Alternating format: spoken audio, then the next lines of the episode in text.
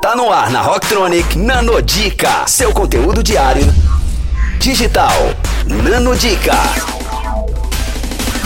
Fala galera, aqui é a Bia do Entrelinhas para Nanodicas. Se você não segue lá no Instagram, acessa arroba entrelinhas by Bia. E hoje a Nanodica eu selecionei algumas das 48 coisas bacanas para liberar a imaginação, segundo o livro Nos Bastidores da Pixar.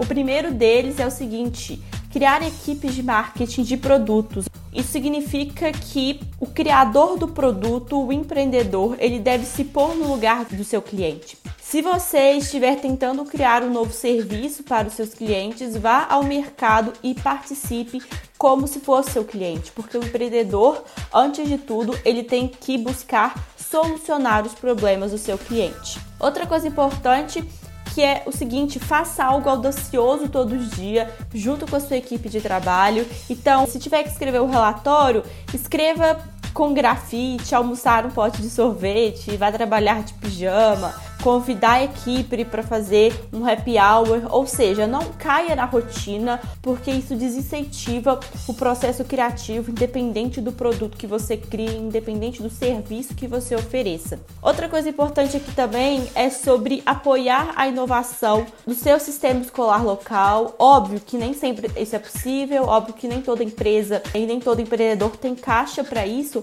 mas é o seguinte, as crianças, elas são a mão de obra futura de qualquer empresa. Isso significa que patrocinar, por exemplo, sessões de storyboarding nas, nas escolas locais e doar partes dos lucros do novo produto ou serviço que essa empresa cria é muito importante para você manter um ecossistema de educação e de crescimento das crianças que serão o futuro da sua empresa e que serão o futuro da sociedade. Isso eu acredito que seja um dos fatores mais importantes que o empreendedor tem que ter em mente e uma última que eu também queria destacar aqui para vocês é o seguinte: resolva problemas, não faça apenas produtos melhores. Isso porque no fim da década de 1990 existiu problemas com os CD players portáteis que basicamente as pessoas elas precisavam circular levando uma grande quantidade de CDs que eram muito frágeis, né? Eles podiam quebrar.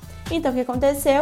A Apple ela resolveu esses problemas com os iPods. Outro exemplo também, o problema do circo tradicional é porque tinha que cuidar de animais selvagens e ao mesmo tempo atrair artistas conhecidos. E o que, que aconteceu? Revolucionou esse mercado dos, dos circos, né? E aí apareceu o Circo de Soleil, reinventando o significado ou o que circo pode ser.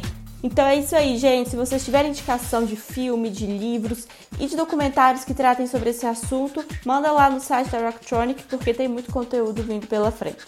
Confira essas e outras no nosso blog rocktronic.com.br. Nano Dica, só aqui. Rocktronic, inovadora.